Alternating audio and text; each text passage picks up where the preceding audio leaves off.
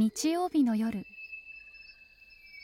ジブリの森を探す旅人は一軒の家にたどり着きます。ジブリの森のラジオの川のほとり。そこに立つレンガの家はスタジオジブリ鈴木敏夫さんの隠れ家です。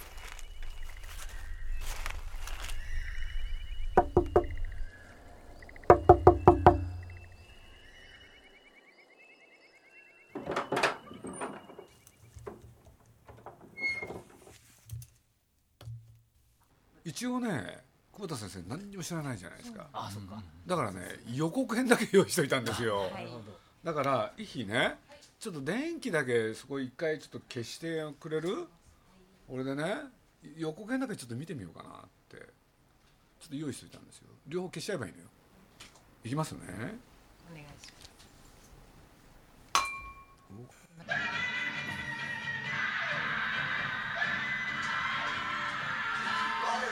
1959年ある老いた手品師が寂れた町で言葉の通じない少女アリスに出会う。二人の奇妙な旅が始まる。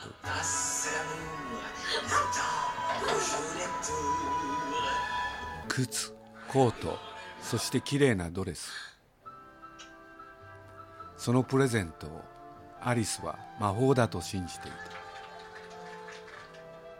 手品師はアリスに生き別れた娘の面影を探していた。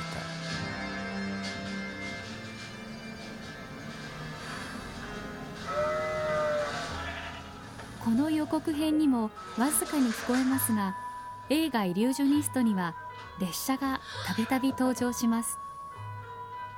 パリからスコットランドの最果ての町へ。主人公の年老いた手品師がまだ手品を見てくれるお客さんを求めて列車で旅してゆくからです。イリュージョニストの舞台は1959年。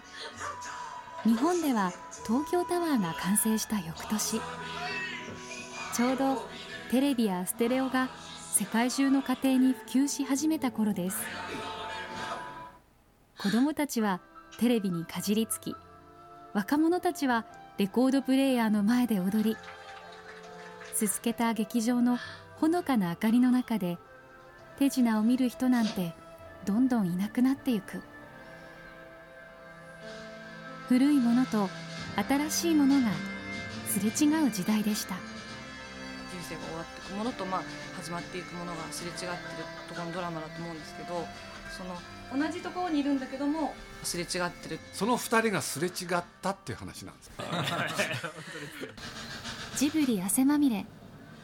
今週もレンガ屋にはパントマイムユニットガーマルチョバのお二人。そして日本テレビ麹町診療所所長久保田由紀子先生が鈴木さんと映画「イリュージョニスト」をめぐるお話を続けていますいい作品の主人公の女の子は綺麗だもんですあんまり美人が主人公だとダメなんですよ。結構ねわがままなんですよね。わがままだよね。ジブリってそういう番組なんですよなんか自分のこと言われてるみたいにちょっと心が痛むななんか人生と重ね。合わせちゃうかも。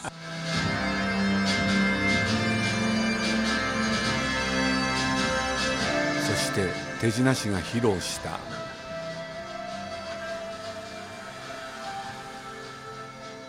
これが最後のイリュージョン。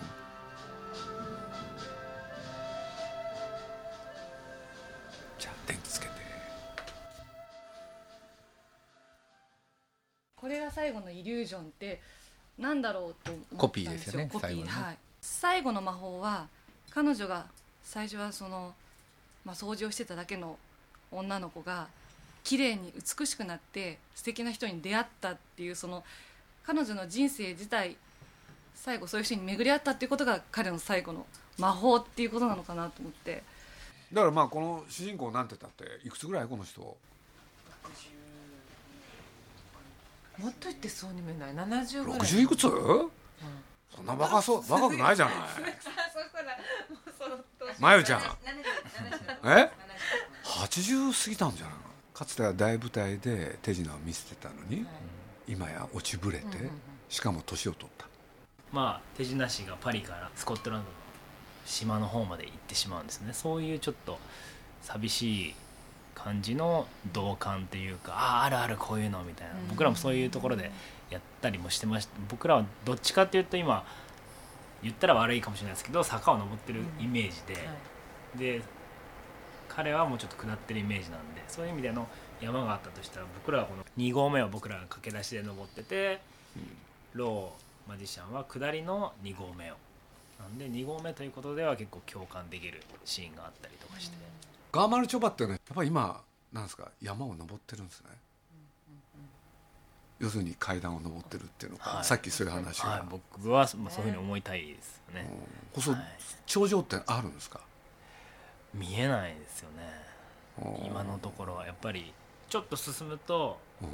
ああそこかなと思ってたところが実は立ってみたら、あまだ先にもあったみたいなことの連続みたいな気がして。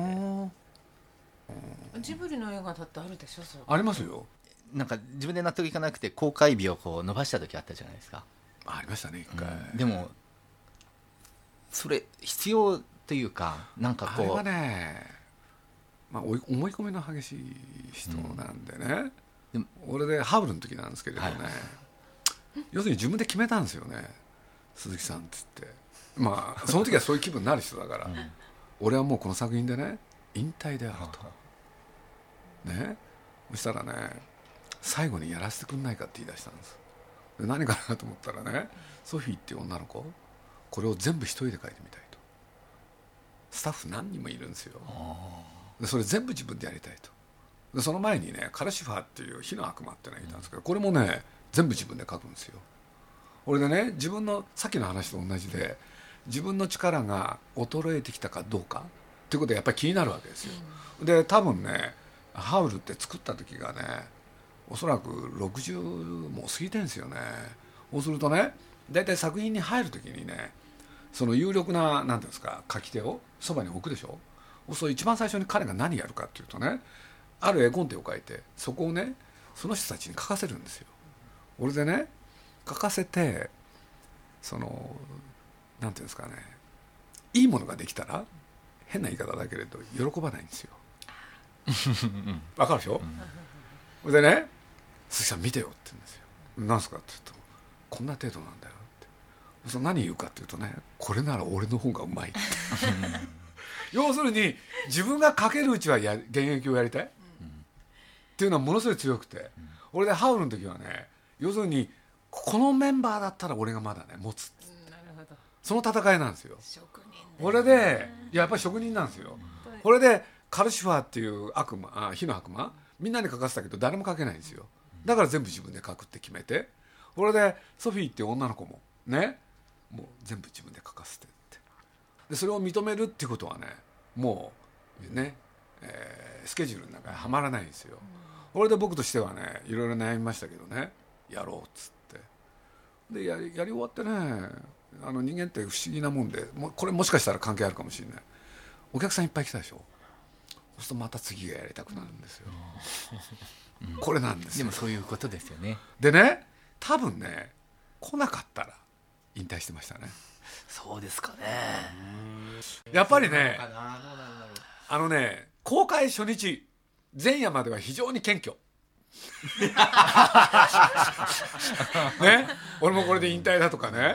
もう終わりだとかね。いろんなこと言ってんですよ。怖くてしょうがないんだ。そう。でねどうしよう鈴木さんっていうかななんすかって言うと明日お客さん来るかなって。言ってね？ほんで明日あの初日の舞台挨拶だったと、ほんでねお客さんが3人しかいなかったらどうしようって。本当に言ってるんですよ。本当に思ってるんですよ。ほん。で来たって言うとねもう別人になるんですよ。もう次の話ですよね。でそんなこと言ってることがコロッと忘れちゃうから。だけどなんつったらいいかな。今はねそれこそ彼は階段を上ってるんじゃなくてどうやってやったら上手に降りられるかってことを考えてる時期だからこの話の続きで言うとねでそういうことで言うとねいつまで自分が持つかやっぱ考えてますよね。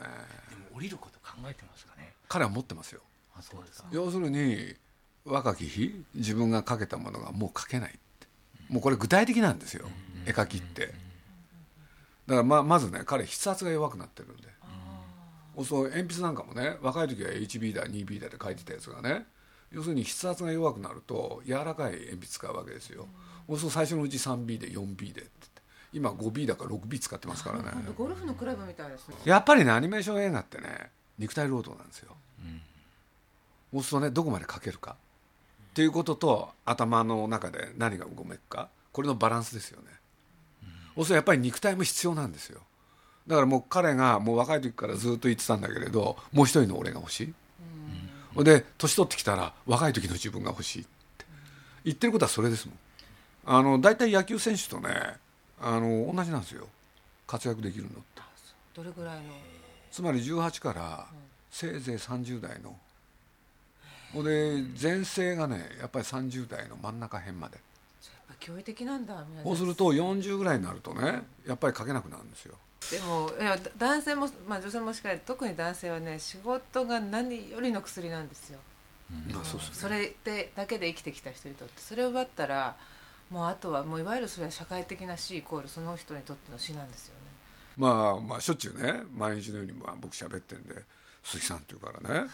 まあちょうど今日も俺がいくつだと思ってるの鈴木さんって言うから「いやな70ですよね」って「70なんだよ鈴木さん。かけるわけないじゃん」とかなんか言っちゃってね。使って書いちゃうんでしょ、うん、その割には元気なんですけど。やっぱり年齢との戦いってすごいですよ、うん、じゃあ鈴木さんも書かなくていいですよっておっしゃったらどうするんですかね？いや書いた方がいいですよねっつって。だってそれしかできないんだもん。だって一気に老け込みますよだって映画作り以外何の能力もない人なんですよ。こんなこと言っちゃなんだけれど。それ言っちゃおしめよみたいな。桜みたいな。だからもうねあの創作っていうのか物語考えててね。もう本当にねあの行き詰まるってやっぱあるでしょ、うん、そう彼ってねそういう時のある特徴としてね胸が息苦しくなるんですよ俺で本当に息苦しくなってね呼吸困難に陥るんですよ本当に、俺で鈴木さんどうしようって言うからね僕は久保田先生にねちょっと行ってきたらどうですかっつって。そしたら大丈夫かなって言うから僕ちゃんと電話してきますからって言ってついね去年もあったんですよね、そうするとね、うん、鈴木さんがプレッシャーかけるからっておっしゃるんですよ。で大体話伺うとあ確かに鈴木さんのプレッシャーだなって分かるので大丈夫ですよって言うとすぐにでもねやっぱり彼女はメイだったんですよ。聴診器当ててねこうやってポンポンポンってやって「ああ大体原因はわかるわ」って「何が原因ですか?」っつって言うでしょ「愛が足りないのね」って。この愛が足りないこちらの一発でね治っちゃった、可愛らしいすごいですよね。胸のドキドキをねときめきだとかね思うようにします。ときめきってカタカナで書いて。ちょっとときめきがあります 宮崎さんはこのあんまりご存知ないということになってるんですけど絶対聞いてるんですよ 私前にねあの出させていただいた時に結構魚にしていろんなこと喋っちゃってそしたら珍しく月曜日に「ちょっと先生また胸がときめくんです」なんて言って。え？っと待ってこれは探りかと、ね、もしあのご存知だったら「いや昨日出させていただいて」なんて言わないと水臭いし一応その時はもう早々に切らせていただいたんですけどまたこれ電話かかってきたらですね完全に聞いてますよね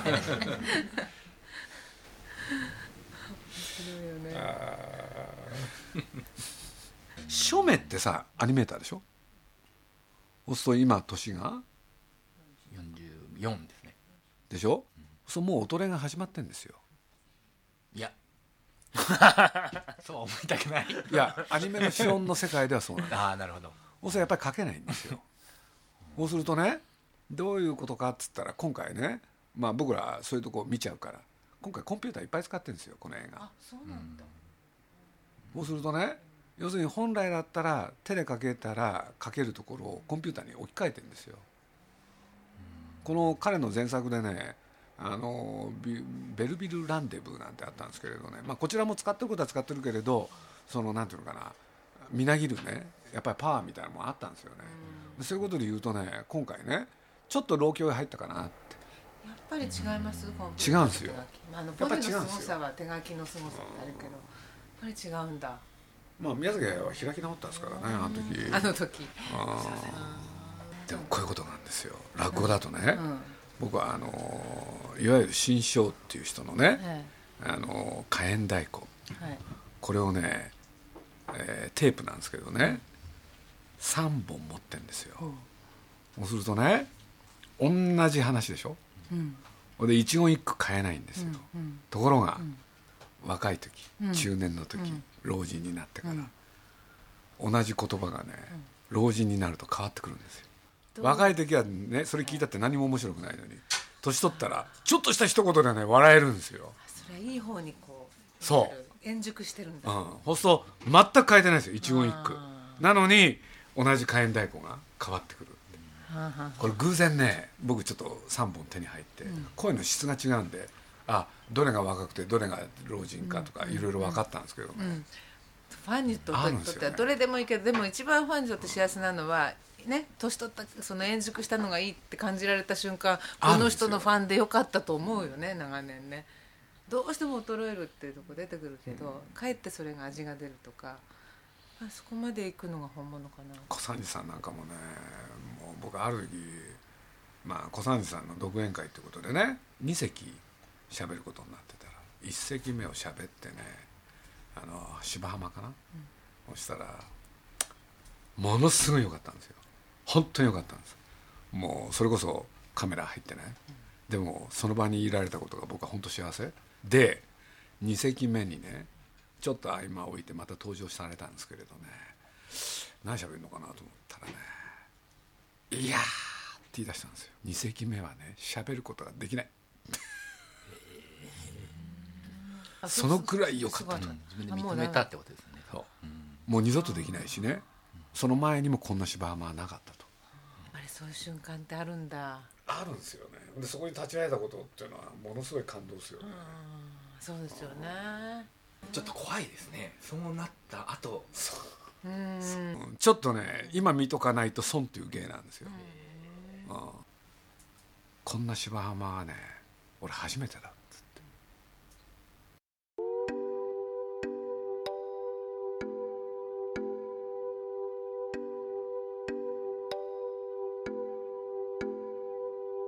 年を重ねるほどにいぶし銀の艶を宿す本物の芸人たち。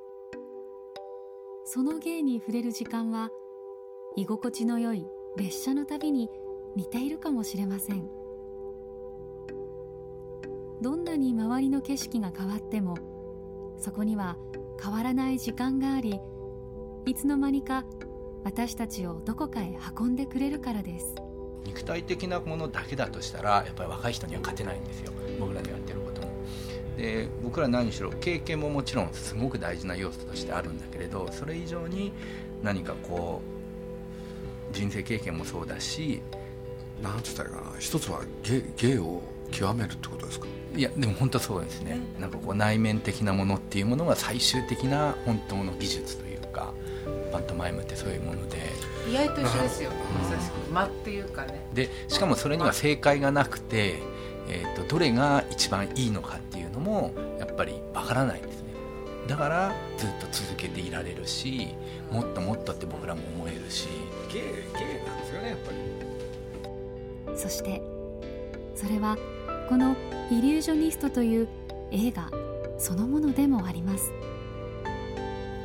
このと僕まだ40え45なんですけれどでもやっぱりなんかこうくじけそうな時ってそれはそれなりにその年なりにある時もあるんですけどエネルギーってもらいますよね。だからこうやって鈴木さんにお会いしてもらったりとか特に若い人にもらうって時もあるけれどそれ以上にやっぱりこ元気な年寄りう、うん。からもらうんですかね、すごく道が開けるじゃないけれど人生の先輩がここまでやってこれたしやってるんだからじゃあね僕はいいことを教えましょう。偉そうに。僕はね60まで老眼はめなかったんです。無理してでこれなんでか。高畑勲がね60まで老眼はめなかったんです。高さんだって絶対はめなかったから老眼はめた時嬉しかったですよね。映画「イリュージョニスト」は東宝シネマズ六本木ヒルズ他で上映中です。だからね小津安二郎っていう人が東京物語とかねねいろいろ作ったでしょ。で大概主人公は老人だったんですよ。そう老人になるとあらゆることが全部分かってね最後人生の無常を知るっていうふうにね老人を描くわけ。ところがねそれを作ったのが40代から50代。ねそういう時はそういう映画作りたがるもんなの。だからねあの庶民がねああいう老人像を作るっていうのはすごくわかる。40代でね老人の映画を作るってよくやるんですよみんな。そうするとね理想の老人像を描くんですよ。ところが黒澤明っていう人がね「夢」っていう映画がね。でその中でね笠智秀っていう人がねあるじじいをやってるんですよ。さあこのじじいが元気でね ねもう口だけじゃなくてねもう体も元気でね。でまあ僕それ見てねあのすごくなんていうのかなあの刺激を受けたんですよ。でどういうことかって言ったらねこれが本物のじじいだっていうのをねその夢でやったわけ。嫌なじじいなのよこれ。元気で。ジブリ汗まみれ。今夜の出演はスタジオジブリ鈴木敏夫伊平陽子内藤真由ガーマルチョバ久保田由紀子さん。そしてご案内は伊藤綾子でした。僕はそういうわけでね東京物語の竜智秀みたいなおじいちゃんになろうと。鈴木さんはああはなれない。何言ってんですか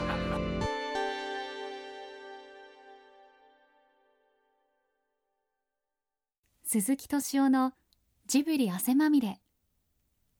この番組はウォルト・ディズニー・スタジオ・ジャパン。街のホットステーションローソン日清製粉グループ au の提供でお送りしました。